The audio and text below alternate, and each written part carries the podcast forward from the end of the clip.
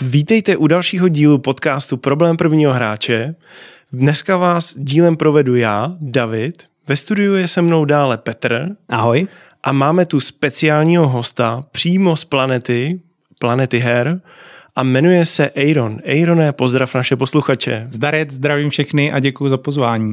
Dneska pro vás máme opravdu speciální materiál. Eh, sešli jsme se tu s Aaronem, který nám popovídá něco málo nejen o planetě her, ale především o Rex hrách. A jako první, co si tady zkusíme, tak je takový krátký rozstřel, kdy já bych Aarona poprosil, aby co nejrychleji odpověděl na pár krátkých otázek. Takže Aarone, jsi ready? Jsem ready. Dobře, Alto. jdeme do, jdeme do toho, jo? Tak, tvoje nejhranější hra v poslední době? Uh, Scout, Cirkus. Tvoje guilty pleasure? MMA.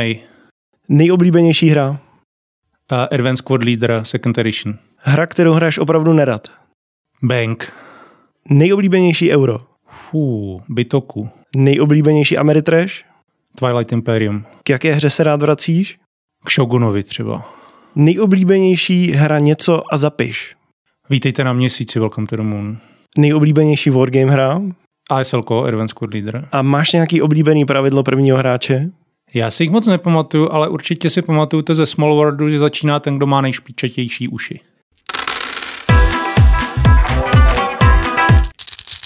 Tak jsme se trošičku rozehřáli a okay. začneme první otázkou. Já bych se tě zeptal, eh, jak vůbec vznikly Rex hry, protože první byla planeta, takže kde se vzala ta myšlenka na Rex hry, co zatím stálo a jak obtížný ten start byl? Hele, bylo to jako spousta věcí u nás hodně na punk, takže, a já jsem u toho ještě nebyl, já jsem přišel uh, do týmu jako plnohodnotný člen až o nějaký tři roky později, takže teď to bude 10 let na podzim. Ale předtím už Rex hry vydali první, nebo oznámili první, nebo možná i vydali první uh, hru v roce 2010 a byla to Timeline a tak vznikly Rex hry a Anekeno to má spoustu zábavných historek, jak vlastně neměli žádný vizitky. Říkali, že tuhle hru bychom chtěli dělat. Říkali, no, tak jo, tak my vám pošleme nějaký, máte nějakou vizitku? Říkali, ne, tak ji tam tiskli ve senu jako na, v kopicentru, dělali první vizitky a vymysleli, že to budou jako Rex hry. A možná bych teda navázal, eh, když tady byla takováhle, takovýhle šílený začátek, jak to vypadá dneska, kdy už se řadíte mezi ty největší vlastně český vydavatele? No, je to mazec. Hlavně, když jsme si teďka, my jsme si eh, ne, po jedné poradě, jsme si tak s Anekenem jako říkali, a říkám, a on říká, že nějak, že toho vychází hrozně moc a tak a říkám, no a máš spočítaný, kolik jsme toho letos vydali? Říká, no, tak něco to bude kolem těch 15, no, to bylo dvakrát tolik. Takže jako jenom za loňský rok, eh, který byl teda extrémní, to už si jen tak eh, nezopakujem, si myslím. A ono to ani nejde. Ale je to, je to jako mazec, je to jako jízda. Ale ono to souvisí určitě s tím, že celé mu tomu deskohernímu průmyslu se nějak jako daří a pandemie ho hodně nakopla. Já bych se tě ještě zeptal, jak vidíš směřování budoucí Rexher? Já si myslím, že to bude podobný, jako je to teď, protože my ten způsob, jakým vybíráme hry a jak o nich přemýšlíme, vlastně jako dlouhodobě držíme stejně, musí se nám ta hra líbit, musí nám dávat nějaký smysl a musíme pro ní jako mít dobrý publikum. Ale hrozně se mi třeba líbí směřování, který jsme vykopli s Fox in the Box s Davidem a, a jak jsme jako krásně spolu udělali Duchy ostrova, který se dočkají brzo rozšíření a do tisku.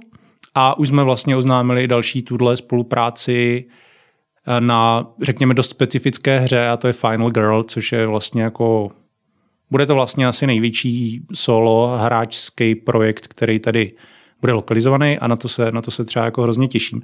Takže, takže my zároveň chceme dělat hry, které nás baví, chceme dělat hráčské hry, ale zároveň uh, se nám líbí, když se nám podaří vybrat i hru, která je uh, rodina, uh, ale musím říct, že, že jako myslíme si, že naše slabá nebo slabina je, že neumíme úplně dobře promovat třeba dětský nebo rodinný hry. Byť některý určitě máme a myslím si, že i dobrý. Já bych ještě navázal, vy jste v poslední době přinesli těch hráčských her docela dost. Ty už si zmínil Bytoku, ale asi ta největší hráčská hra eh, je Válka o prsten. Ta mm-hmm. byla poměrně úspěšná, že jo? Jo, jo. čí to byl nápad a uh, proč jste se proto rozhodli zrovna po takové době a kolik práce to bylo, protože to je poměrně velká hra, komplexní, asi to nebylo úplně snadný, to jsem přivízt. Je, ona je, vlastně mě to strašně milé překvapilo, protože já jsem, já jsem o tom snil strašně dlouho. Var, Válka o prsten byla jedna, nebo War of the Ring, první edice, byla jedna z prvních velkých krabic, který jsem měl, ještě spolu s Twilight Imperiem a pár dalšíma, a třeba se StarCraftem a Descentem a takovýma těma obříma krabicema od FFG. A mě to vlastně celou dobu nám to vrtalo v hlavě a když jsme my jsme potom uh, navázali spolupráci s Ares, uh, kteří, jsou, kteří si na tomhle udělali jméno na téhle hře a vydali spoustu jiných. A my jsme s nimi udělali hru, která jsme si mysleli, že bude velký hit a vůbec to tak nebylo. A to byla honba za prstenem. Že jako v podstatě hráčská hra se skrytým pohybem, poměrně dlouhá a poměrně jako taková jako zvláštně uh, zvláštně rozdělená na dvě části, kdy vlastně v té první části hry, která je dost dlouhá, se vlastně jenom hraje o to, jaký bude setup té druhé části. A myslím si, že to je jedna z těch věcí, která té hře trošku jako ublížila a nebyla zdaleka tak úspěšná, jak jsme si představovali, ale protože jsme si osahali spolupráci s Aresama, tak jsme se potom domluvili, že ta cena války o prsten už by byla taková, že už to i český trh snese a byl to takový prostě splněný sen, udělat si jako velkou, těžkou hru primárně pro dva, i když se dá podle mě docela dobře hrát ve třech nebo ve čtyřech. Já jsem si vzpomněl, když jste před eh, pár lety, no už je to docela dlouho, v roce 2017 vydávali Blood Rage, mm-hmm. tak jste u toho zmiňovali, že se vlastně bojíte, jak to ten český trh vezme, jestli to vůbec jako unese takhle velkou obří hru. Je o pár let dál, vychází tady jedna velká hra za druhou. Jo. Jak se to proměnilo ten trh v tomhle tom? Čím to je? Uh, no, myslím si, že si na to lidi zvykli. Že, že, a, a že vlastně začíná u spousty lidí platit to, že si vlastně spočítají, na kolik je výjde, když jdou na večeři, na kolik je výjde, když si koupí velkou hru a že to je vlastně... A teďka samozřejmě pro někoho je víc ta večeře, ale pro mě ne. No.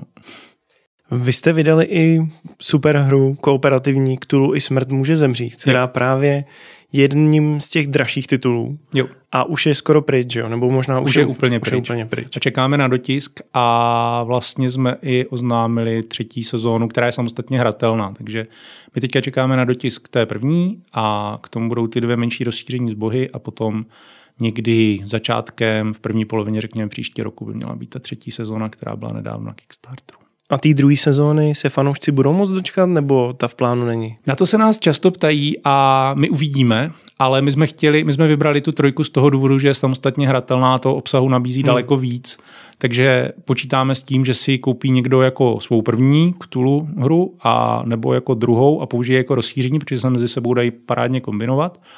A když se bude dařit i téhle, tak je docela pravděpodobný, že pak uděláme tu dvojku, která je ovšem jenom rozšíření a musíte k tomu mít buď tu jedničku nebo trojku. Teď jsi mě úplně nahrál. Já jsem totiž v nějakým zase asi pět let starém rozhovoru vykutal informaci, kde si přímo ty zmiňoval, že vydávat rozšíření na českém trhu je hrozně těžký a že i u vašich nejúspěšnějších rozšíření většinou máte ty čísla jedna ku čtyřem proti prodaným základům. Mhm. Jak je to po těch letech dneska? Je to furt stále takováhle hrůza? No, hrozně záleží, co je to za titul a myslím si, že to ti asi by řekli všichni vydavatelé, že u některých her se spousta rozšíření, nebo třeba kdy, když vezmu nějakou hru, kde ten poměr je úplně vynikající, tak je to třeba hrdina v kostce u nás, kdy to rozšíření bestiář si koupil fakt v podstatě každý druhý, kdo měl základ.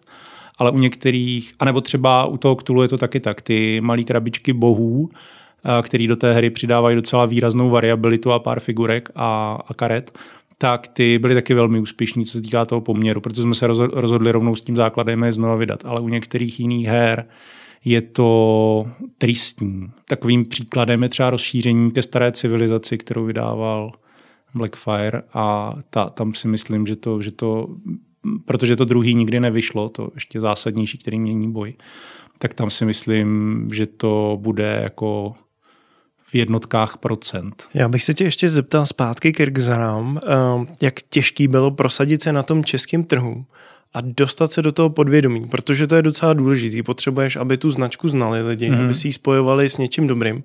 Vy máte pověst velmi dobrou mezi hráči často děláte rozšíření? Hele, já si myslím, že to bylo jenom šťastnou rukou některých titulů a nějakou náhodou. My jsme měli těch titulů, jak když jsem nastoupil do Rexher, tak jsme vlastně měli nějaký timeliny, měli jsme pár her, třeba moji oblíbenou dvojkovku Revolver nebo stanici Paranoju, velmi neúspěšnou vyprávěcí hru bylo nebylo. A, ale potom se třeba úplně náhodou naš, k naší hře dostal pan Dobrovský, kterému patří velká knižní síť. A tomu se hrozně líbila timeline, tak jsme začali spolupracovat s Dobrovským. A pak jsme vydali Harry Pottera, boj o Bradavice, o který jsme usilovali dlouho a bylo to těžký, ale my jsme té hře věřili a myslím si, že od té doby, co jsme vydali Harryho Pottera nebo Divu kraj, tak už nás chtějí všichni prodávat. Od těch jako velkých řetězců přes v všechny speciálky. Já jsem si třeba všimnul vašich her i v Tesku, což mě teda docela překvapilo. To je asi docela velký průlom pro Rex hry. Je, ale na druhou stranu myslím si, že v Tesku jsou v podstatě všichni vel, větší hráči. Uh, ono to bez toho nejde. Ono to, když chceš ty hry prodávat v nějakým rozumným oběhu, tak se tomuhle nevyhneš. Myslím si, že v, v Tesku je, jsem si jistý, že tam je Mindog, je tam Blackfire, je tam, je tam i Tlama a ten je na trhu daleko kratší dobu než my, ale prostě dává to smysl při tom množství jako titulů protože zrovna Tesco nebo tyhle větší řetězce je tam vidět, že oni zasahují úplně jinou jako cílovou skupinu lidí. A je to vidět i v těch knihkupectvích. V knihkupectvích se úplně jinak prodávají hry než ve speciálkách. Má to mm. úplně jinou dynamiku a věci, které jsou hit ve speciálkách, v knihkupectvích zapadnou a naopak. Máš nějaký příklad k tomuhle? To mi dělá velkou radost. Já mám velmi rád hru, která se jmenuje Detektiv po, Detektiv po stopách zločinu od portálu, hmm. to je moje oblíbená detektivní hra a do, hrozně rád se k ní vracím. A ta třeba i po těch letech, já teďka nevím, kolik je, jak je stará, třeba pět let si myslím, že má, tak ona se pořád výborně prodává v knihkupectvích a v, na, tom, na tom masovém trhu. A věci, které by o kterých ty hráči samotní ví, tak ty se zase prodávají ve speciálkách a tam o ně nikdo nezavadí, nebo pro ně jde cíleně, protože zase tyhle ty velký řetězce mají různé slevy. A tak. Zmínil jsi tady Tesco. Eh, to je jenom taková otázka. Mně často to Tesco přijde, že to je takový výprodej pro ty tituly, kterým se třeba už tolik nedaří. Není to, je to takhle nebo není? Hele, eh, není, respektive je a není. Ono je to zajímavé v tom, že oni ty slevy nedávají plošně. Oni je dávají na konkrétních prodejnách. To znamená, že věc, která se prostě neprodává dobře v Tesku v Karviné, tak se třeba nikde jinde do slevy ne, nebo, nebo, nebo můžeš sehnat nějakou hru za, řekněme, třetinovou cenu v Tesku v Karviné, ať už od nás, nebo od Mindoku, nebo od kohokoliv. Ale nikde jinde ji ve slevě neseženeš, protože tam se prodává třeba dobře a neleží jim tam. Takže je to, jako já to tak nevnímám a prodávají se tam úplně v pohodě i Ačkový tituly, ale bez slev. No, jakože úplně běžně seženeš fakt jako krásný hry v Tesku, prostě já nevím, od Azulu přes já nevím, všechny možný karkasony, seženeš tam Harryho Pottera určitě, ale málo kdy na něho narazíš ve slevě, protože i tam se tyhle hry prodávají dobře. Ale i někdy třeba ne a třeba zrovna v Tesku v teplících jim tam dlouho leží, tak to prostě na to prdnou nějakou velkou cenu. Mně, mně přijde, že vlastně dřív byl takový ten krok, že lidi šli do toho Teska koupit ty monopoly, možná hmm. sásky a dostihy. Pak byl ten krok, že už tam koupilo to Carcassonne, osadníky a už kupují dneska i ty další tituly teda? Už ty jako hráčtější? Jo, jo, jo. A je to podle mě dobře vidět i na těch knihkupectvích, že ty zákazníci jsou daleko erudovanější. Už ví dost často, jako jaká hra se jim líbí, jaká se jim nelíbí ale pořád je obrovská skupina těch lidí, kteří si kupují z nostalgie dostihy nebo Člobrdo nebo Černýho Petra chcou. Něco takového. Jak obtížný je na český trh přivízt nějakou deskovou hru? Jak dlouho třeba trvá to vyjednávání a to riziko s tím spojený, náklady, co na to jsou? To je strašně individuální. Jsou vydavatelé, který vůbec neodpovídají na maily, nedá se s nima nic vyřešit. Zadržují ti zboží, jako, i když ho máš zaplacený, nereagují na nic. A to vůbec jako, a to může být jako francouzský partner. Jednou jsme takového měli, který měl prostě tři čtvrtě roku za, za my jsme měli u něj tři čtvrtě roku zaplacenou hru a on se nám prostě tři čtvrtě roku nám neodpověděl na jiný mail a já jsem mu psal všude, na Facebook jsem, našel jsem ho na Facebooku, psal jsem mu na, G, eh, na, na Geeku, psal jsem mu všude, kde jsem ho našel. Sednout do auta, dojet k ním. No, no, no, někam do Toulouse, to se mi právě úplně nechtělo. Ale ve finále to dopadlo, ta hra vyšla. Ale jako, a on řekl, já jsem toho měl nějak moc. A pak jsou prostě lidi, s kterými je to jednání jako úplně v pohodě, rychlý, přesný a, a, a všechno, na čem se domluvíš, tak platí, ale je to, je to strašná loterie jako, jako ze vším. Takže my se jako rádi vybíráme partnery nebo třeba i výrobce, uh, s kterými máme jako dobré zkušenosti, tak tam víme, že to bude jak po drátkách a všechno bude jako fungovat tak, jak má ale pak se občas, když se nám nějaká hra líbí, tak to stejně zkusíme a riskujeme, že, že dojde k nějakému fuck upu s tím, že se ta hra, prodl, že se strašně spozdí výroba, že budou problémy s materiálama, což znamená, že se ta hra prostě za běhu několikrát změní a když chceš nějaký seznam změn, tak říkají, jo, tak to nemáme. Takže to můžeš celý překládat znova nebo kontrolovat a tak. Takže to se jako stává, je to strašně individuální. A co se týká nákladů, tak eh, jako pořád dramaticky největší náklad v podstatě na všechno je ta výroba a lokalizace, potom tu musíš počítat u titulů, které jsou fakt nároční. Jo, jakože prostě typu spící bohové. K tomu se ještě dostaneme. Eh, já bych se tě ještě zeptal, jak by si rozdělil svůj pracovní život? Kolik uh, té práce ti vezme planeta? Kolik Rexhry? Co z toho tě baví víc na tvoji práci a co z toho tě baví míň? No, to je zajímavá otázka. Já to vlastně nemám vůbec spočítaný. A je to hrozně nárazový, si myslím. A hlavně, a hlavně to, jsem, to, je, to je podstatný říct, že náš tým za posledních pár let jako hrozně roz, se rozrostl. Jako ať už planetní tým, kde jsme to dlouhou dobu dělali v podstatě jako ve třech, plus nějaký brigádníci, tak teďka je nás na to tam, já nevím kolik, šest. A do toho jsme jako různě předtím pitlíkovali, jakože jsme všichni dělali všechno. Já jsem překládal, odpovídal na maily, řešil telefony a tak. A teďka už spoustu z toho nedělám. Dělají to třeba kluci, kteří jsou na prodejně, takže třeba já už uh, moje telefonní číslo na planetních stránkách není, a, ale uh, dovolají se klukům normálně na prodejnu a ne, nedovolají se mi třeba v sobotu večer, aby se zeptali na nějaký pravidlo. Už jsme tady teda několikrát zmínili Planetu her, zmínili jsme Rexhry. Jak jsou tyhle ty dva biznesy vlastně propletený? Dělají to ty stejní lidi? Je to... Jo, jo, nebo respektive někteří z nich jsou daleko víc v té jedné části, to se třeba netýká mě, ale třeba naši grafici že jo, dělají v podstatě 95% práce pro Rexhry, protože sází, vytváří fonty a podobné věci.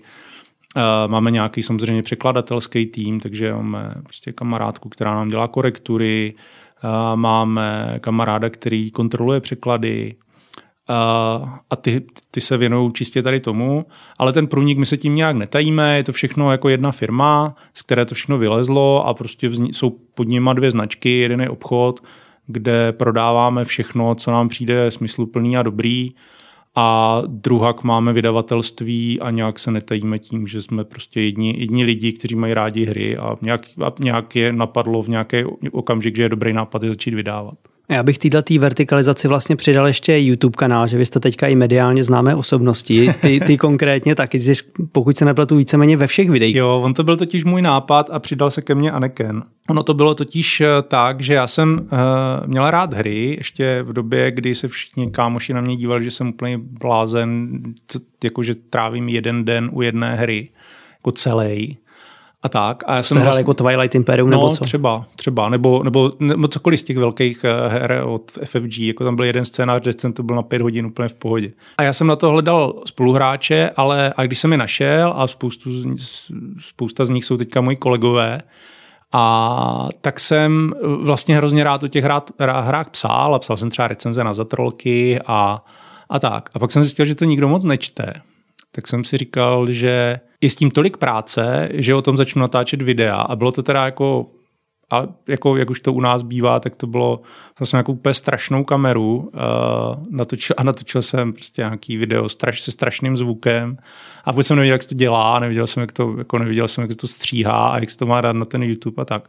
Ale postupně to začalo bavit Anekena i mě a přidal se k nám občas uh, někdo a teďka poslední dobou to baví Filipa, což je jeden z těch novějších přírůstků. Je to taky kamarád, který prostě měl rád hry a my jsme měli rádi jeho, tak nám nás začal dělat a obsluhuje vlastně na planetě, vyřizuje spoustu mailů a, a zároveň s náma testuje hry a, a je to velký srdcař, takže, takže toho to taky baví a takže to děláme vlastně to tak jako spontánně. Filip je super, to souhlasím. Eh, pozdravuji ho, jestli si nás poslechne. A vy jste docela spopularizovali deskové hry v Brně. Máte tam docela početnou komunitu. Máte i svůj festival um, Brnohraní, který se koná dvakrát ročně. Další by nás měl čekat na začát, před začátkem prázdnin, jo? jo, to já. ještě není, myslím, že jsme to ještě oficiálně neoznamovali, ale mělo by to tak být. Myslím si, že tomu nic nezabrání, aby jsme udělali Brnohraní teďka před prázdninami. A já jsem tam byl a to je docela dost úspěšná akce a máte tam docela velké množství lidí. Kolik lidí tam vlastně takhle průběžně chodí? Oni tam bylo kolik přibližně? Ale myslím si, že to bylo já, já budu kecat, asi hrozně nepamatuju čísla, ale myslím si, že to bylo něco mezi dvouma a třema tisícema jako unikátních návštěvníků za ty tři dny teda, a, nebo unikátních, tak, návštěvníků za tři dny, a, kteří si koupili lístek, ale možná to bylo méně, ale já bych fakt kecal, ale je to jako, jsou to prostě vyšší stovky, určitě. A myslím si, že to je tím, že po hrách v Brně hlad a poptávka a je to taky tím, že je tam podobných akcí nemnoho tohohle rozsahu. No. Že ono to není úplně sranda mít nějaký zázemí a tým, který ti zajistí jako akci pro tisíc, dva tisíce lidí. Ale i, i tak v Brně jsou, jako my jsme se bavili, než jsme začali natáčet o tom, že se potkáme na Anime Festu, což je hrozně fajn akce, zaměřená hlavně na fanoušky eh, anime a všech možných podobných věcí, ale je tam u toho i deskoherná, videoherná, spoustu jiných báječných věcí. A tu to má opět strašně jako velkou návštěvnost a obrovskou fanouškovskou komunitu. To je ještě daleko větší než eh, než Brnohraní z mýho pohledu. Byť ta cílovka je úplně jiná. Ale asi těch akcí je málo jako v okolí Brna, takže a, a, a byl ještě covid, takže to bylo naše první Brnohraň. Tam, kde byl, tak to bylo ještě podle mě nafouknutý tím, že se na to fakt ty lidi těšili, protože to já nevím, kolik dva roky nebylo. Jestli to bereš jako součást toho, že si vlastně vychováváte budoucí generace nějakých hráčů? Já si myslím, že to kvůli tomu děláme. Že, že jako že všichni eh, z nás, kteří už mají děti nebo nějaký příbuzný děti jako já, prostě od malička hrajou se synovcem a s neteří, všichni ostatní hrajou se svýma dětma od, od, jako, od útlého věku a zároveň to prostě šíříme ty hry, jako kde to jde, uh, někdy až uh, nás jako některý kamarádi podle mě, mě nemají úplně rádi, když vždycky vidí, jakou IKEA tašku táhnu sebou na nějakou chatu. My jsme si mohli třeba povídat, říkají. A říkám, no, tak vy si povídejte, kdo bude chtít, tak tady se mnou může něco. Jsou hry, u kterých se dá povídat. No jasně, no jasně. Ty jsi vlastně takový deskoherní apoštol, to vypadá. Takže pořádáte deskokony, máte vydavatelství, obchod, dokonce ty jsi spoluautorem jedné hry, kterou vydalo CGEčko. Je ještě nějaká deskoherní aktivita, kterou jsi neskusil? Já nevím, asi třeba grafiku, já jsem nikdy nic nenakreslil když nepočítám třeba nějakou party hru. Fakt jako na tohle jsem úplně levej a nemám vůbec žádný grafický cit a vůbec to neumím, takže třeba tohle. Nikdy jsem nic, i když je pravda, že se ze mě stal jednou grafik, ale to bylo, to, bylo, to, bylo, to, to byla taková spíš jako na, uh, vtipná náhoda, že jsem musel něco nasázet, jednu z prvních her, kterou Rexy vydávali, tak jsem musel přes uh, jednu sobotu přesázet, protože náš grafik byl bez počítače v Německu a Anakin řekl, ať to nějak zařídím, tak jsem to nějak zařídil. Takže pankově, hm, tak, jak, jak, tak jak to máte rádi. Český trh se pořád vyvíjí. Čím si myslíš, že je to všechno způsobený? Že vlastně dřív takový množství her tady nevycházelo. Teď tady vychází skoro všechno to, co je v cizině a je to novinka, tak se to u nás objeví během krátké doby a těch her vychází ročně čím dál víc, což je vidět i na portfoliu Rexer. Jo, hele, myslím si, že tomu fakt strašně pomohla pandemie, že v tom covidu ty lidi, nebo strašně velká část lidí zjistila, že existují nějaký jiný deskovky, než je člověče nezlob se a že to je vlastně hrozně dobrý způsob, jak trávit čas se svýma jako blízkýma, a ať už s dětma, nebo s dospělýma, s partnerem a tak. A to si myslím, že tomu hodně pomohlo. A myslím si, že teď, já nechci být pesimista, ale myslím si, že ten trh už dospěl do nějaké fáze, kdy už je jako lehce přesycen a že spousta fakt výborných titulů prostě zapadá a myslím si, že se čím dál víc blížíme okamžiku, kdy nebudou skoro žádný dotisky. Že, že ten, jako když vyjde česky 300 her ročně, tak to podle mě není ani v silách jako jednoho člověka, aby je všechny jako si zahrál aspoň jednou. A já takhle hry sbírám jako 15 let, že? takže, jako, mm. takže já, mě, mě z nich jako musí logicky spousta utíct a to jsem jako blázen, který se snaží hrát jako několikrát týdně a jezdím na deskoherní dovolený a, a snažím se tím, nebo trávím tím jako opravdu hodně volného času, i vlastně občas pracovního.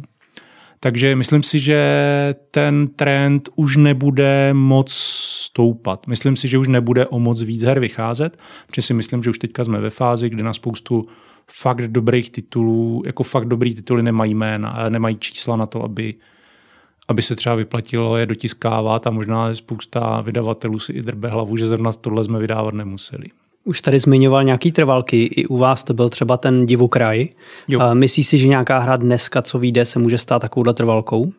Myslím si, že může a myslím si, že tenhle, nebo tak, jak já to vnímám, tak tenhle trend je u, hlavně u her, které jsou typu party her nebo rodinných her.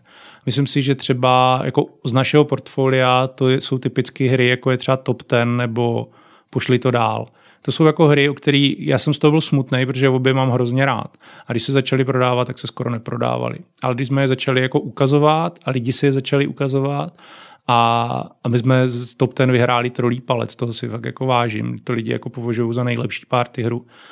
A tak eh, ta dynamika je taková, že teď se prodává top ten nebo pošli to dál daleko víc, než když ty hry vyšly, protože je nikdo neznal. Ale u hráčských titulů to v podstatě skoro vždycky je naopak, že je tam nějaký pík, nějakých předobjednávek, všichni se na to těší, pak to vyjde a pak se, to, pak se ty prodeje pořád zpomalujou a zpomalujou, protože do toho vychází nový pecky a nový krásný velký hry a nejen velký, ale i jiný.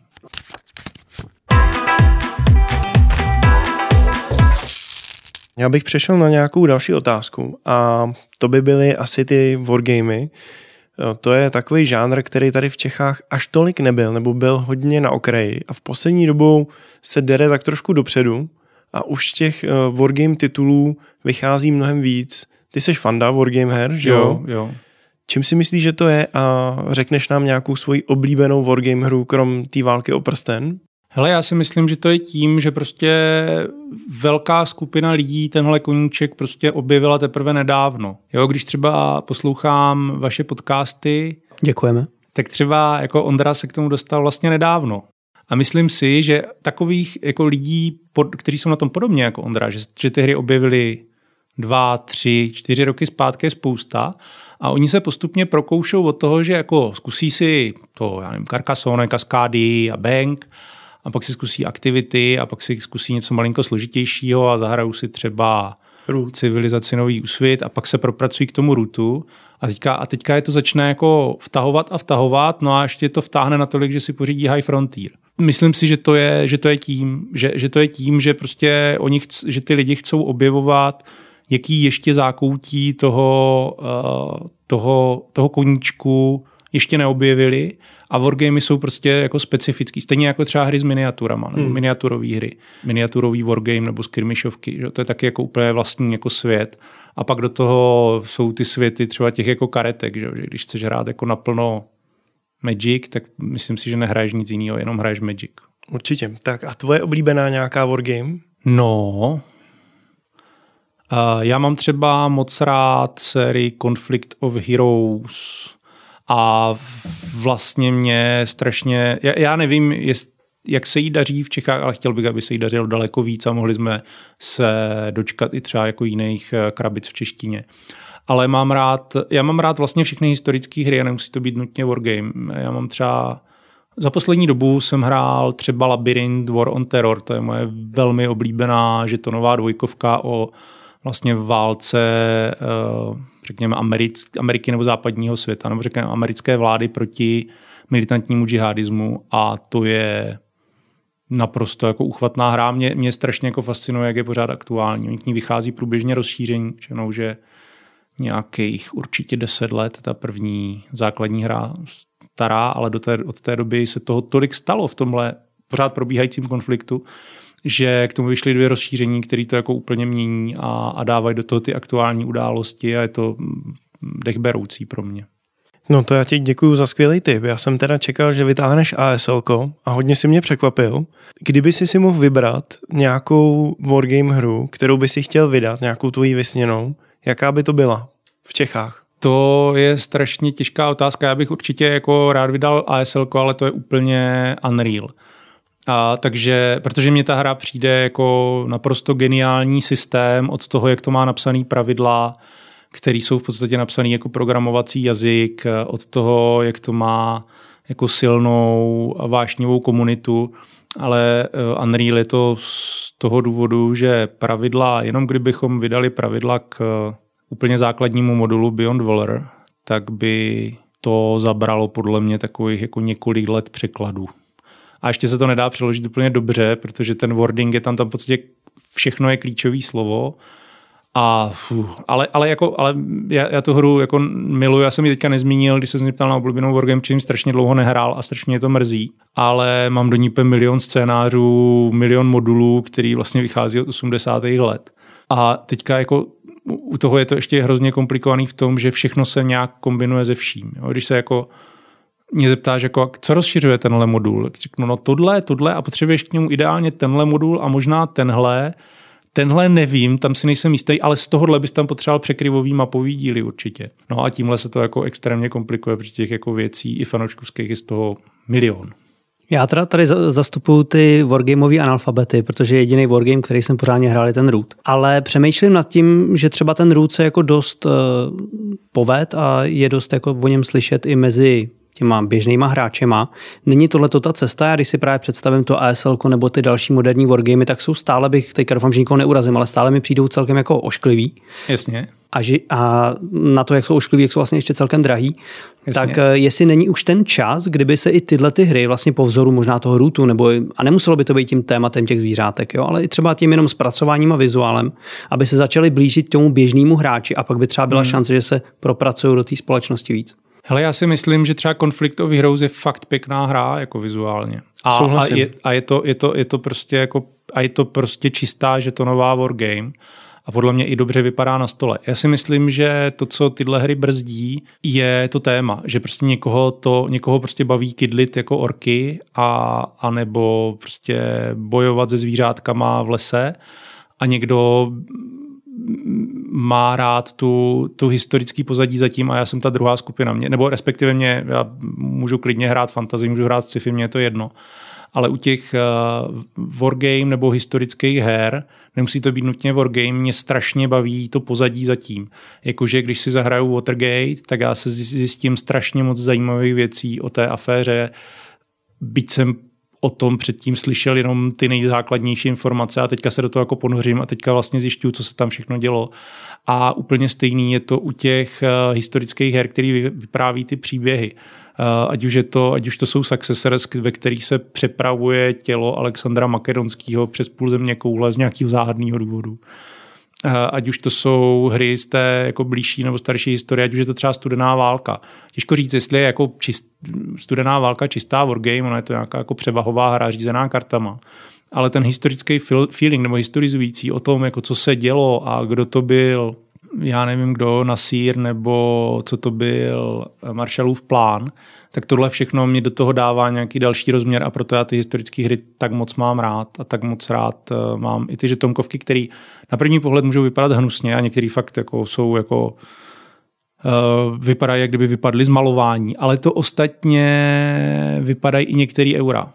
Jako některý hardcore eura, který, jako když se podíváš na hry, jako je třeba Arkwright, tak to je jako čistá geometrie. To už jako, já si říkám, jako já vůbec nic proti té hře. Já, já, já jsem já přemýšlím, jestli jsem hrál Arkwright nebo ne, ale je to jako úplně heavy euro, hafo počítací.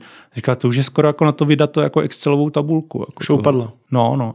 A přitom to, jako, to vůbec neubírá na tom, že ta hra je skvělá, ale ten vizuál je prostě, oni si asi ty autoři řekli, že by tam jako v podstatě jako překážel té hře. Možná by pak bylo takový to riziko, že když by ta hra byla výrazně hezčí, tak si ji koupí někdo na základě toho tématu a vizuálu a pak by byl zhrozený z těch e, komplikovaných pravidel. Jo, jo. Myslím si, že na tohle mohl narazit někdo, kdo si koupil bytoku třeba, což je podle mě jako, že fakt těžký euro, nebo jako určitě e, je to spíš těžší hra než středně obtížná ale ten vizuál je na tom tak krásný, což je mimochodem jedna z těch věcí, která nás přiměla k tomu i dělat. Já bych zmínil v tomhle směru asi hru o trůny, kterou vydal Blackfire. Tam se asi spousta lidí spálila hezký vizuál, ale docela komplexní hra. Jo, a může to být i ta první civilizace, že ta 30 stránkový pravidla, prostě jako spousta těch lidí, kteří to koupí, je, já mám rád civku na počítači, že jo, tak to potom nedají. Jenže lidi, co to dali, pak nesnášejí tu novou edici té civilizace. No, protože ta je daleko přístupnější. Já, já, mě vůbec nový úsvit vůbec neuráží, přijde mi to jako úplně OK hra, ale mám tu starší prostě radši, protože tam všechny ty věci jako jsou, byť je tam teda ne úplně povedený soubojový systém, tak je tam to jako vynalízání, je tam to možnost toho vojenského vítězství a tyhle všechny jako věci, které znáš té počítačové. Jaká hra z portfolia Rexer je dosud tou nejúspěšnější? Myslím si, že bez dlouhého přemýšlení Harry Potter boj o Bradavice. Hmm, já jsem si myslel, že to bude divukraj. A možná, možná já si myslím, že, že Harry, Harryho bylo víc. Kvůli tomu tématu. No. Takže super úspěch Harry Potter koukám pořád frčí. Vy jste vydali i talisman Harry Potter. Jo, no, ono se mezi tím těch her uh, s Harry Potterem vyrojilo, ale jako mega. Od kvízovek, že je desítka hmm. Harry Potter třeba, a pak, pak jsou nejrůznější. Pak jsou různé hry, které uh, jsou předělávky jiných her, jako je Tom Dloby na tebe od Blackfireu se to jmenuje. Hmm. A to je předělávka vlastně Cash and Guns, což je moje oblíbená party hra s pěnovými pistolema, tak tady na sebe prostě jako mává žůlkama.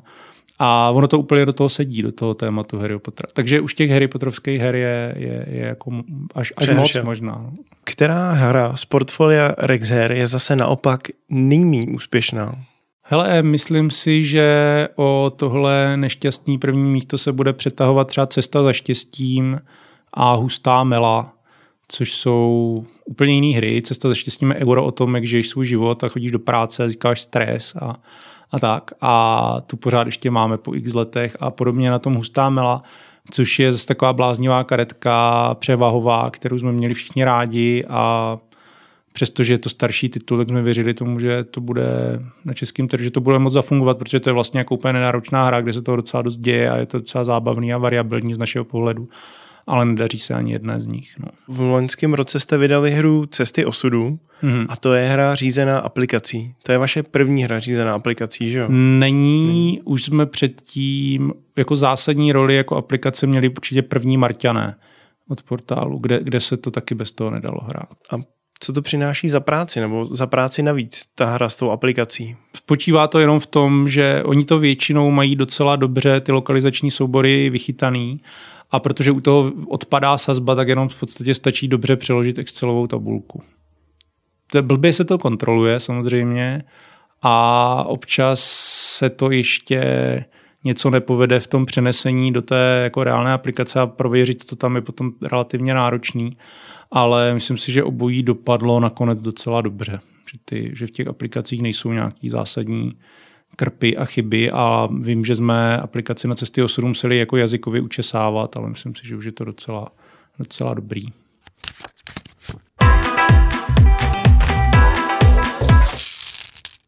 Tak teď přejdeme k tomu druhému hlavnímu, co nás dneska čeká. Vy jste okay. měli teď velký release. Jsou to Spící bohové. Je to kooperativní hra pro jednoho až čtyři hráče. Jestli se nepletu, teď nevím, jestli pět. Myslím, že čtyři. čtyři. Hmm. A je to příběhová hra využívající gamebook. Mm-hmm. Nabízí velké množství příběhů, které jsou nelineární. Mm-hmm. Opravdu tam zažijete spoustu dobrodružství. Muselo tam být opravdu velké množství textu překladu. A my si o té hře teď něco řekneme. Takže první nám řekni, co vás vůbec přimělo k tomu tu hru u nás vydat. No, protože máme rádi Ryana Laukata a jeho hry a protože jsme předtím vydali kdy to bylo na začátku minulého roku nebo předminulého, jsme vydali cestou necestou. Předminulýho. Cestou necestou, Near and Far, což je hra, která nás ukouzlila svou poetičností a přestože je to spíš hra, řekněme, euroidního charakteru, na rozdíl od spících bohů, která je daleko víc možná náhodná, nebo je tam hra, náhoda tam hraje daleko větší roli, tak eh, nás to, nám to učarovalo tím světem a tím příběhem a my jsme měli už předtím, jsme uvažovali o některých uh, Ryanových hrách, třeba o uh, Above and Below a zároveň vlastně s cestou necestou jsme vydali Zbloudilé, což je jedna z těch jako malých nebo menších rodinných her, kterým se velmi daří. a taky jsme ji dotiskli minimálně jednou. Protože jsme s ním spolupracovali, tak jsme dostali vzorek ještě v nějaké print and play verzi a my jsme se zamilovali na první dobrou. No. Nám se to tak strašně líbilo i tím herním systémem, i tím příběhem, že, že jsme do toho hnedka řekli, my do toho chceme mít. Já když jsem se o tu hru začal zajímat, tak to, co mě na tom přišlo vážně jako nejzajímavější, je, jak moc to je příběhový a že vlastně ten příběh není špatný, což u deskovky není vždycky úplně pravidlem. Občas některé ty deskovky třeba mají super mechanizmy, ale ten příběh je tam tak jako nalepený. Tady o té hře se mluví i v tom ohledu, že má dobře napsaný příběh. Možná bych to klidně přirovnal k tomu Tainted Grailu. Mm-hmm. Jak moc to pro vás bylo důležitý? Moc, protože my takový ten core tým, který rozhoduje o vydávání nebo nevydávání her, tak máme opravdu velmi rádi příběhové hry. Já jako doteď uh, miluju třeba This War of Mine, to je moje fakt zamilovaná hra. A spoustu jiných příběhových her mám rád. A tahle nám přišla právě tou kombinací toho příběhu s tou nelinaritou a s těmi herníma mechanismama tak silná, že to byl úplně jako no-brainer. Tam jsme se rozhodovali jako velmi rychle. Vy jste posádka na lodi Manticora eh, a ocitnete se v nějaký neznámý zemi, a když se probudíte a dopravíte se na nějaký nejbližší ostrov, tak vám tam místní řekne, že z toho místa se nemůžete dostat, že tam usnuli místní bohové a že musíte nazbírat předměty, které je snad pomohou probudit a pokud se to povede, tak se o tam tu dostanete. A že mnoho expedic před vámi se o to už pokusilo a na své cestě zahynuli. Takže na vás je ten nový úkol a s posádkou, kterou si rozdělíte mezi hráčem, se vydáváte s lodí Mantikora a proskumáváte svět spících bohů a vlastně cestujete po takovým mapce, po takovém sešitu, který má i různý místa, co se týče biomů. Takže jednou jste někde v džungli, pak můžete docestovat do nějakých pouští, jsou tam hory. Těch míst, co můžete objevit, je opravdu velké množství. Na každém místě vás čekají zajímavé příběhy, spousta rozhodnutí a ten příběh se odvíjí právě od toho, co zvládnete nebo nezvládnete, jak se rozhodnete. A může se stát, že i zemřete a tu hru budete muset absolvovat od začátku. Je tam i varianta, jak se vrátit bez toho, že byste se museli vracet od začátku. Má to dvě obtížnosti.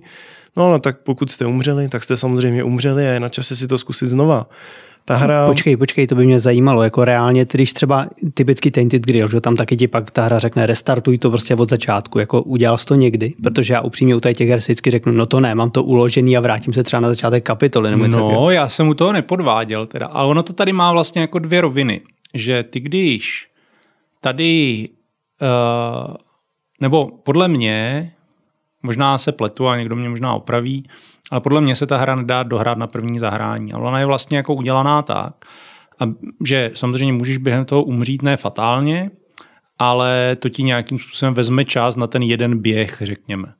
Ale ten, podle mě za ten jeden běh se to nedá.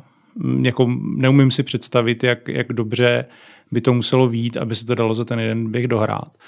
A že je tam prostě na to málo času. Takže ty začneš od znova, ale nemusíš na rozdíl od třeba jiných podobných příběhových her procházet ty stejné věci a naopak se od tebe čeká, že budeš jinudy.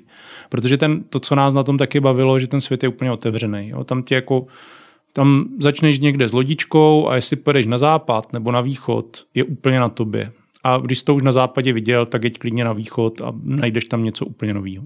No, s tím se taky pojí to, že když pojedete na západ někam úplně jinam, tak můžete narazit na místa, které budou extrémně obtížné. Tam můžete potkat i nepřátelé, jsou tam souboje a ty souboje jsou řízený schopnostma, vy tam provádíte zkoušky na základě atributů vašich postav a je tam nějaká míra náhody, kdy si otáčíte kartu z balíčku, která tu náhodu modifikuje, respektive tou hodnotu těch vašich postav, který jste do toho testu použili, tak to ještě modifikuje. A ty postavy si dále můžete ještě vylepšovat a ty jejich atributy zesilovat, získávat jich víc a k tomu ještě nějaký speciální schopnosti. A může se stát, že narazíte na skupinku nepřátel, který budou dalece přesahovat vaše schopnosti, což není až tak neobvyklý v týře, ale třeba super mechanika tam je, že i když potkáte nepřítele, kde třeba jenom jeden ze skupiny je slabší a zbytek už jsou třeba nad vaše síly, tak vy můžete dělat útoky, který se vedou až, eh, který vlastně přejedou z toho jednoho, kterýho jste, kterýmu jste překonali obranu a můžete zasáhnout pomocí toho i nepřítele, kterýho byste normálně třeba nezvládli. A to je taková docela unikátní mechanika, kterou v té hře můžete používat. Těm nepřátelům tam ještě můžete třeba zakrývat na jejich kartách, kde máte kostičky, takovou tabulku, kde jsou srdíčka a různý bonusový zranění, co vám můžou dát tak, vám, tak jim to můžete zakrývat a oni vám pak tady ty zranění nemůžou dávat. Takže je můžete vyslabit a budou vám dávat třeba jenom nějaký základní zranění, který vykryjete obranou postav.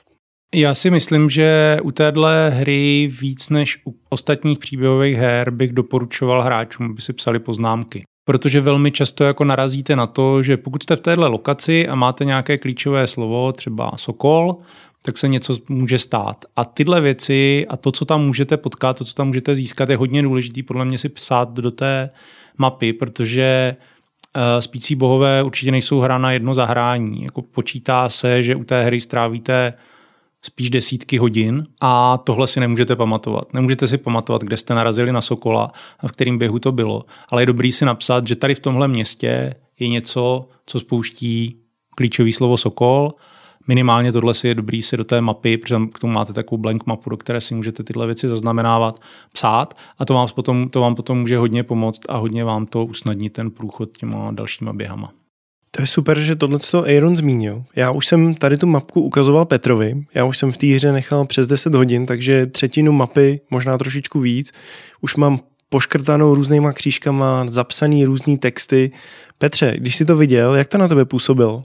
No mně to přišlo zajímavý, hlavně pokud vím, tak tam měl nějaký celý den ostrov přeškrtnutý a u toho napsaný jako moc těžký nebo něco takového. Uh, napsal jsem tam nebezpečný. Jo, nebezpečný, ano. Nebezpečný, protože jsem zjistil od nějaký místní legendy, že na tom ostrově by měla být nějaká skupinka nějakých nepřátel nebo respektive nějakého kmene, který je nějaký silný a kdo se tam vydal, tak už se nevrátil. Takže jsem si napsal nebezpečné a od té doby jsem se tam neodvážil. Jo, vlastně to co, to, co nás ještě k té hře tak jako připoutalo, bylo, že ta nelinárita nám přišla jako mm, skvělá.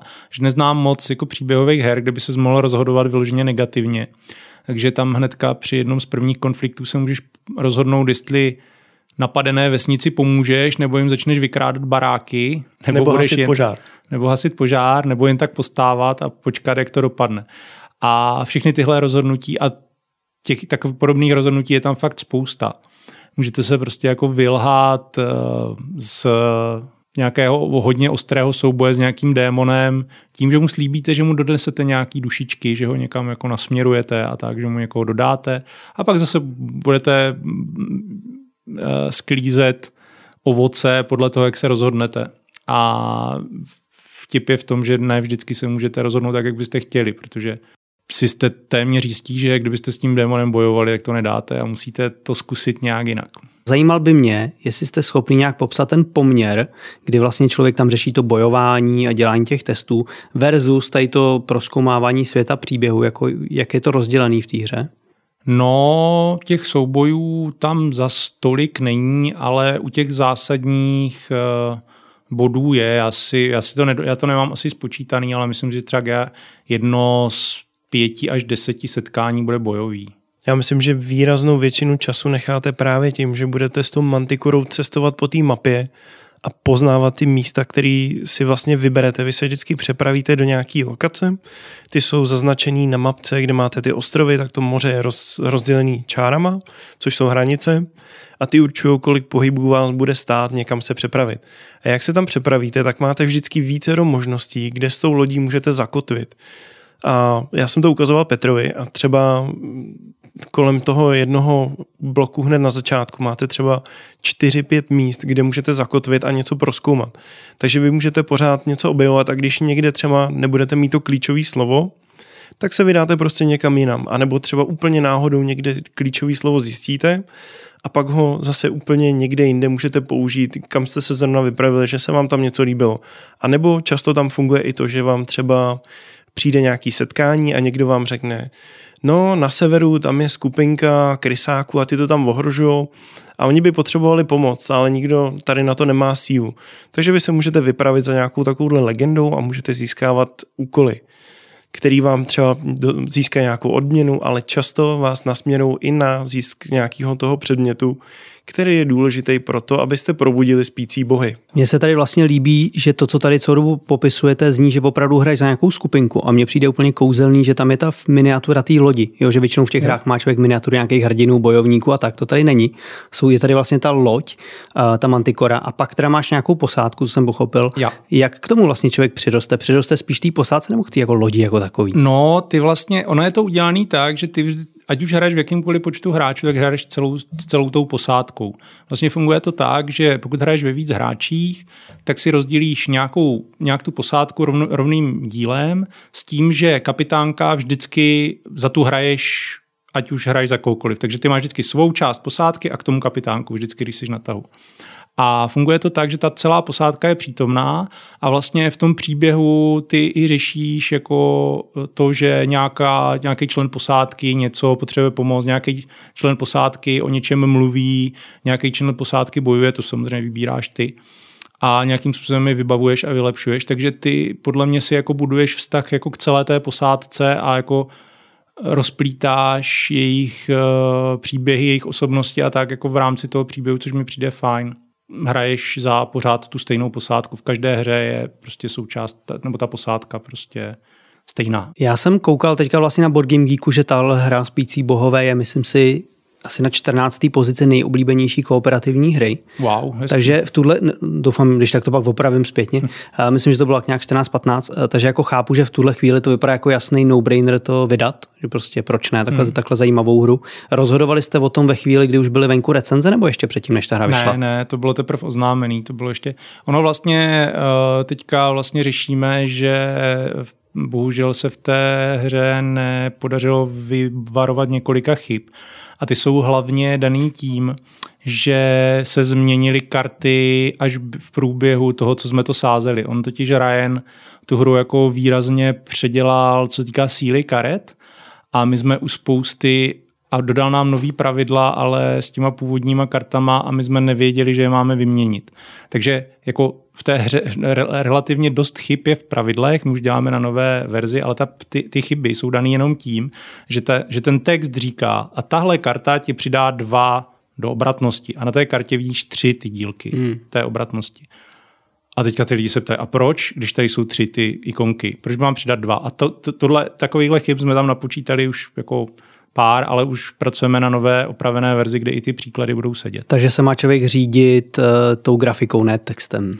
Textem. Ten text je správně. Jo, text jenom, je správně. jenom, jenom není, není vyměněná grafika těch nových karet, ale ono to jako ty pravidla jako takový dávají smysl. Jo? Říká to prostě, kolik máš ikonek obratnosti, tolik ti to přidá do testu. Hmm. Akorát ten obrázek tam nekoresponduje s tím příkladem, protože se to, když se, vždycky, když se něco mění za pochodu, tak je to potom náročný. A my jsme to začali překládat ještě vlastně uh, z té verze, kterou jsme si mysleli, že bude finální a ona nebyla.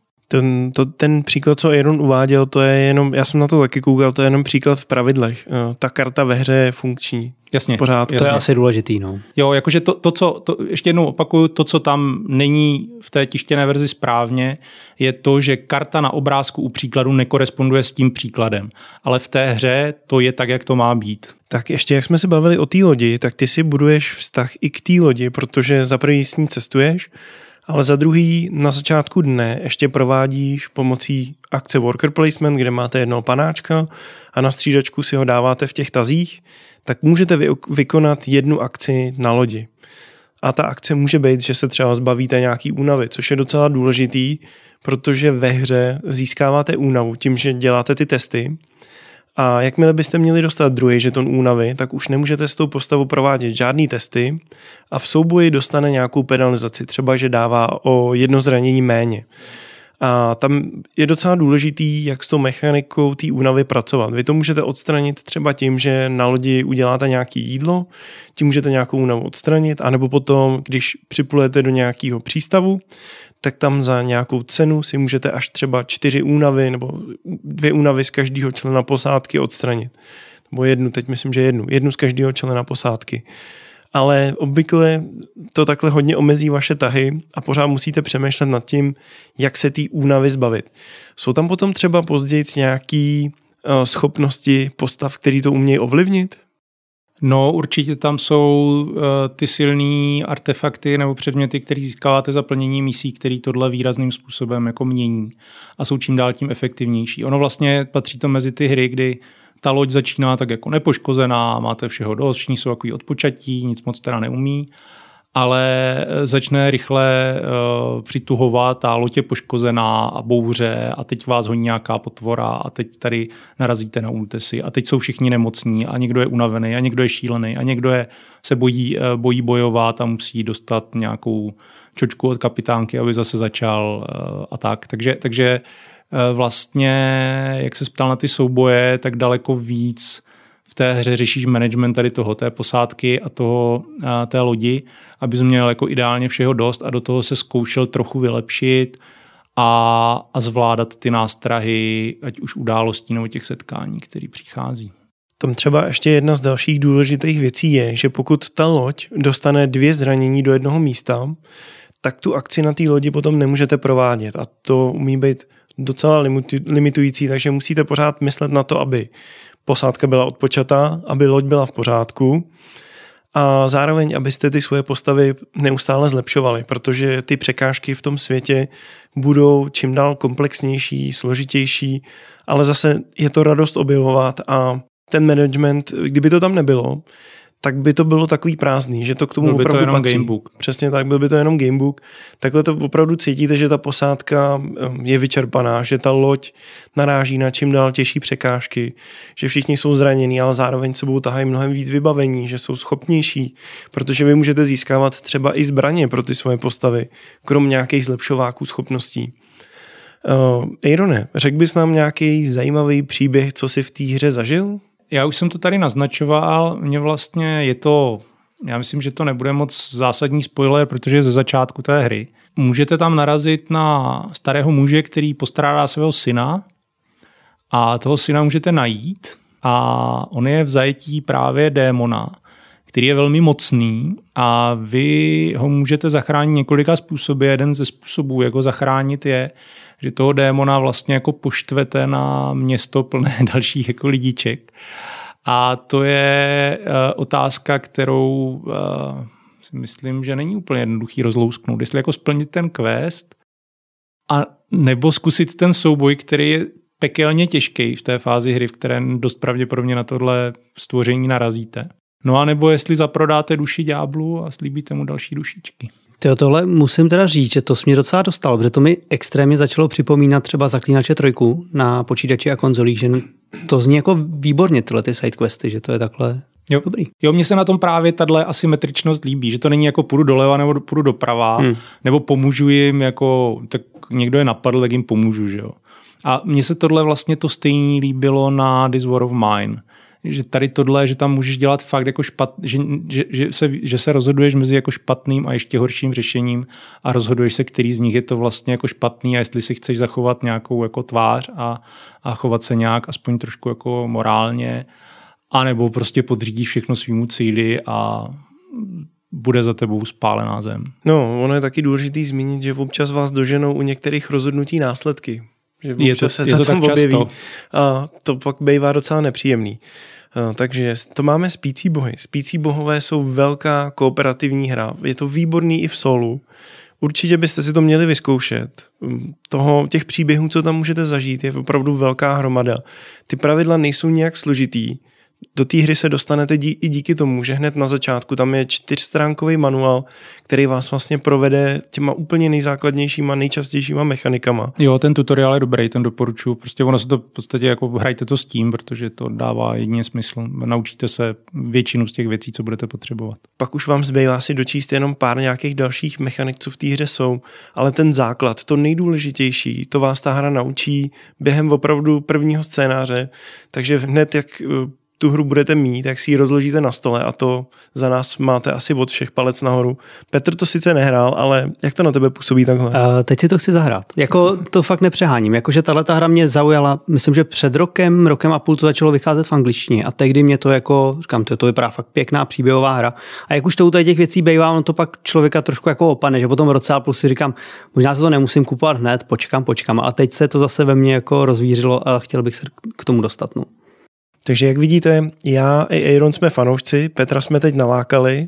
Ta hra je opravdu super a tím, že vás to takhle rychle naučí, takže se do toho, tak se do toho dostanete rychle a budete moct objevovat ten svět, zkoumat ty příběhy, bojovat s těma nepřátelema, pěstovat si nějaký vztah ke své posádce a k lodi Manticora. Ta hra má jedno rozšíření, myslím, že je jedno. Jak to vypadá? Jedno zásadní. No. Jedno zásadní. Jak to vypadá s českou verzí?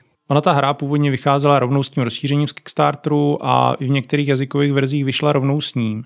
Ale my jsme se rozhodli, že do něho nepůjdeme, protože nám to přišlo zbytečný předtím, než tu hru poprvé uvedeme na trh kvůli tomu, že ona natahuje už takhle dlouhou hru to, to rozšíření vám prostě umožní navštívit lokace, které teďka na té mapě jsou tak jako za, za, zašedivělý na, na další stránky jako toho světa, ale my jsme si říkali, že už teďka těch hodin uh, u té hry je tolik, že není potřeba do toho rovnou spát rozšíření, takže se uh, dohodneme až podle toho, jak se té hře bude dařit. Dá se to nějak kvantifikovat, kolik tam je herních hodin v tom? To je strašně těžký podle toho, jak dobře to hraješ. A když hraješ hodně na riziko, tak ti to tu hru hodně protáhne, si myslím. Jo, a, a, a když si naopak, když jdeš jako, když děláš hodně si poznámek a hodně víš, kde co je a hodně víš, kde, kde je, co ti může pomoct v nějaké konkrétní situaci, tak si tu hru můžeš jako urychlit. Ale ono to je jedno, ale, ale jako jsem přesvědčený, že to jsou fakt jako desítky hodin, že pod nějakých jako 20 hodin to podle mě vůbec nejde dohrát. Nebo jako Možná, možná v solu. Jakože když, když hmm. se opravdu jako neohlížíš na žádného jako spoluhráče, nečteš si to jenom pro sebe, nečteš to na hlas, ty příběhy, takže to může tu hru zrychlit, ale, uh, ale zase, zase to není dlouhý, jak třeba Gloomhaven. Já bych spíš řekl, že to bude ke 30 hodinám, ale zase já jsem takový typ hráče, co rád proskoumá všechno, co mu přijde do cesty, takže já už mám třetinu mapy proskoumanou s křížem krážem. A hraješ to sám? Uh, já to hraju střídavě se skupinkou, mm-hmm. pak sám, že třeba mám čas, tak si kousek popluju, zase se podívám, objevím nějaký příběh, pak se zase zahrajeme s přítelkyní, pak přijde mm-hmm. zase skupinka, takže zase jedeme spolu. A ono je to super, že tam vlastně vůbec nezáleží na tom, kolik hráčů to hraje. To si prostě rozdělíte posádku a jde se hrát. Samozřejmě hráči vám do toho můžou kecat, můžou vám říkat, eh, jak by volili oni, i když vy třeba s tím nesouhlasíte, ale tak, tak to na posádce lodi chodí. Prostě kompromisy se dělat musí. Zase já bych byl naštvaný, kdybych to hrál s tebou, že mi ubíráš ten příběh, který by mě zajímal, že to hraješ jako beze mě. jo, jo. A těch příběhů je tam hodně i jako menších, takový ty podzápletky a to mi přijde super. Podobně to má i ten Tainted Grill, že ten taky vlastně se můžeš přidat do jakýhokoliv aktu a můžeš tam potkat nějaký takový ty menší podzápletky a vedlejší mise a podobně to funguje i tady. Ale tady bych řekl, že to je takový větší celek. Takže tohle je vlastně jako velká hra, kterou jste teďka vydali, která jsem zvědavý, jak se lidem bude líbit, co na ní budou říkat. A vy vlastně jako máte z toho vašeho druhého biznesu další velkou novinku a to je vaše nová velká prodejna, jo. kterou jste teďka vlastně otevřeli v Brně. Co tebe teďka zaměstnává nejvíc? Eh, starání se okolo prodejny? To naštěstí zajišťují moji skvělí kolegové většinu z toho, takže já eh, tenhle týden, vlastně tenhle my natáčíme v pátek, což znamená, že máme pátý den otevřenou novou prodejnu Trošku jsme zvětšili eh, i otvírací dobu, takže už máme otevřeno od 9 do 18.30 a tenhle týden hlavně odpoledne a hlavně teda pondělí, kdy tam fakt přijelo tu na lidí, si brali dovolenou, to jsem úplně koukal, aby tam s náma byli celý den.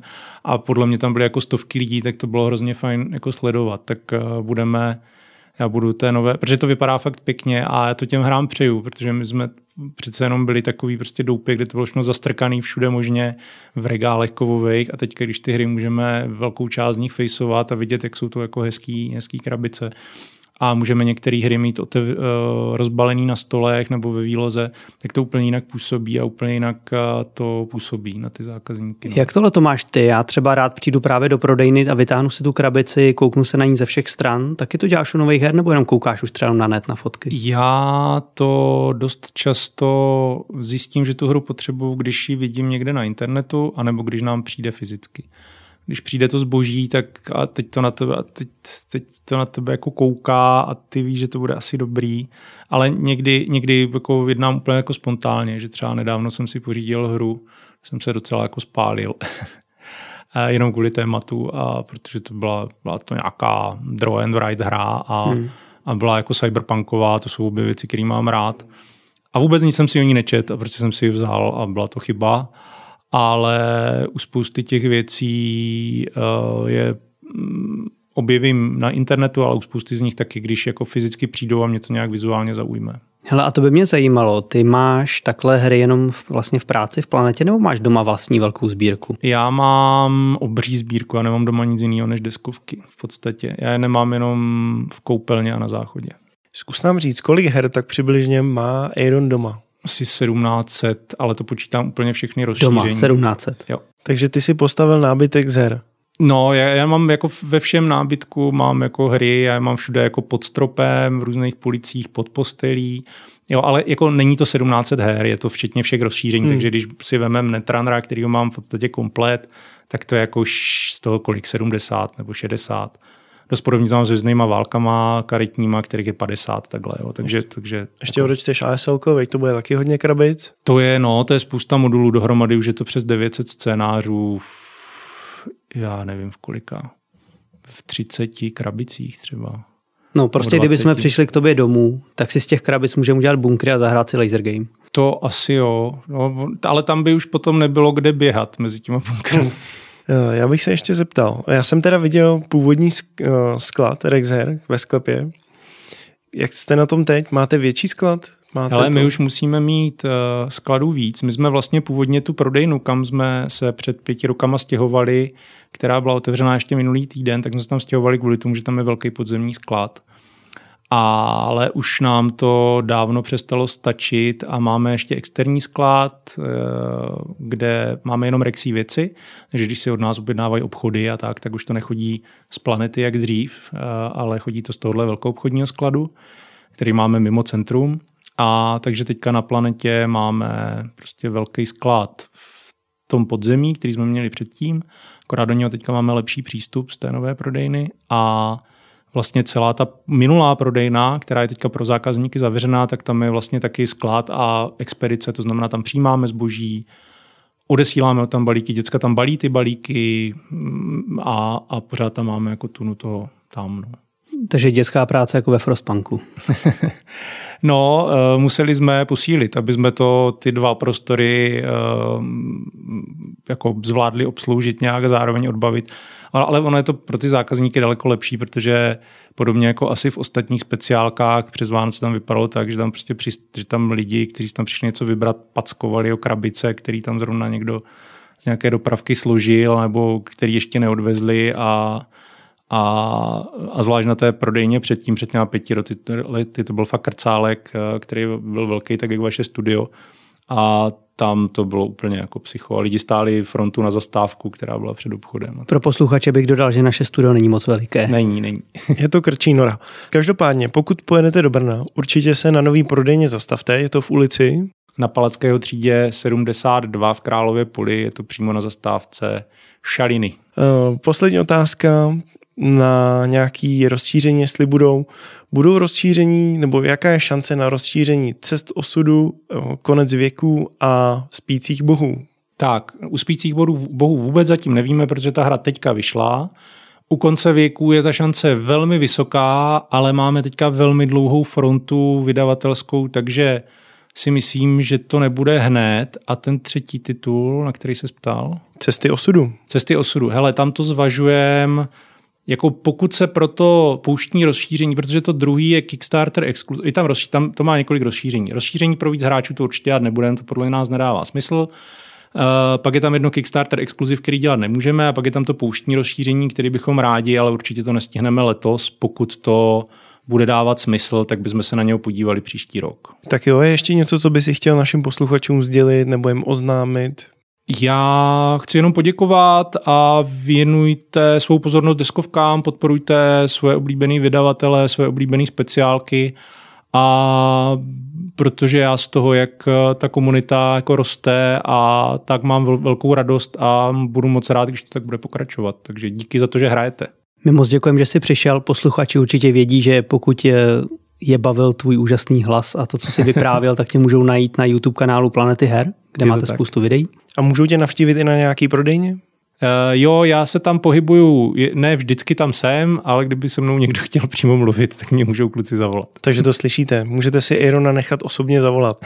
Takže to bude pro dnešek všechno. Aerone, já ti moc krát děkuju. Byl to vyčerpávající rozhovor. Děkuju za všechny informace a za to, jak jsi byl ochotný, že jsi za náma přijel do Prahy a jak ochotně si tady s náma seděl. A to bude pro dnešek všechno. Nezapomeňte nás sledovat na Facebooku a na, Insta- na Instagramu Problém prvního hráče. To bude za dnešek už opravdu všechno. A loučí se s váma Petr. Ahoj. A já, nazdar bazar. A snad se uvidíme zase příště u nějakého dalšího rozhovoru. Čau, čau, čau. Mějte se. Bum, bum, bum,